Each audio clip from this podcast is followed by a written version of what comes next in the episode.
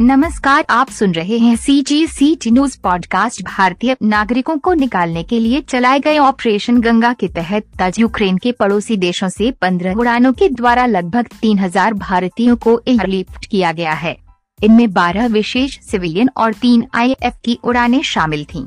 इसके साथ 22 फरवरी 2022 से अभी तक विशेष उड़ानों के माध्यम से 13,700 से ज़्यादा भारतीयों को वापस लाया जा चुका है। पचपन विशेष सिविलियन उड़ानों के द्वारा वापस लाए गए भारतीयों की संख्या बढ़कर 11,728 हो गई है।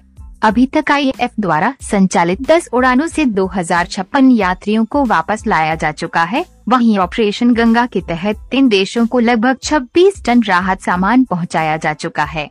आईएफ के तीन सीटर विलिप ट्रांसपोर्ट एयरक्राफ्ट कल हिंडन हवाई अड्डे से रवाना हुए थे, जो आज सुबह हिंडन लौट आए।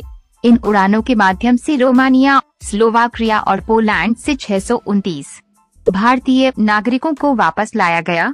ये उड़ानें भारत से इन देशों के लिए 16.5 टन राहत सामान भी लेकर गए थे। एक को छोड़कर सभी सिविलियन उड़ानें आज सुबह वापस आ गई जबकि कोसिक से नई दिल्ली की उड़ान के देर शाम पहुँचने का अनुमान है।